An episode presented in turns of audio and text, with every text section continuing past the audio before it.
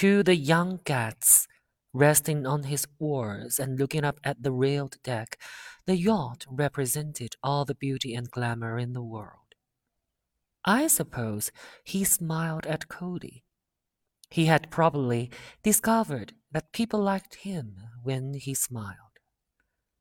At any rate, Cody asked him a few questions. One of them elicited the brand new name, and found that he was quick and extravagantly ambitious.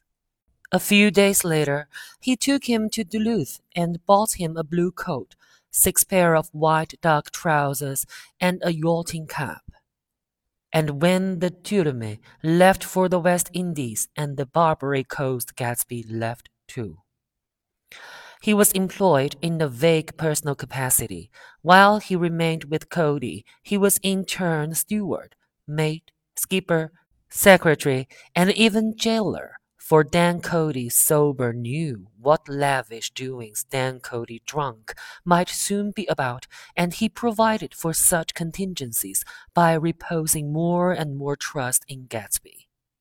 The arrangement lasted five years, during which the boat went three times around the continent. It might have lasted indefinitely, except for the fact that Ella Kaye came on board one night in Boston, and a week later, Dan Cody inhospitably died. I remember the portrait of him up in Gatsby's bedroom.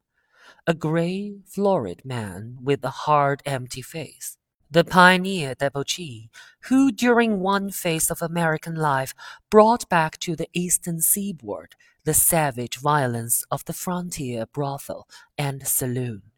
It was indirectly due to Cody that Gatsby drank so little. Sometimes in the course of gay parties, women used to rub champagne into his hair.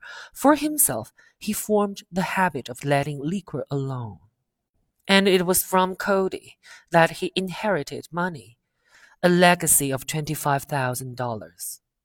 He didn't get it. He never understood the legal device that was used against him, but what remained of the millions went intact to Kaye.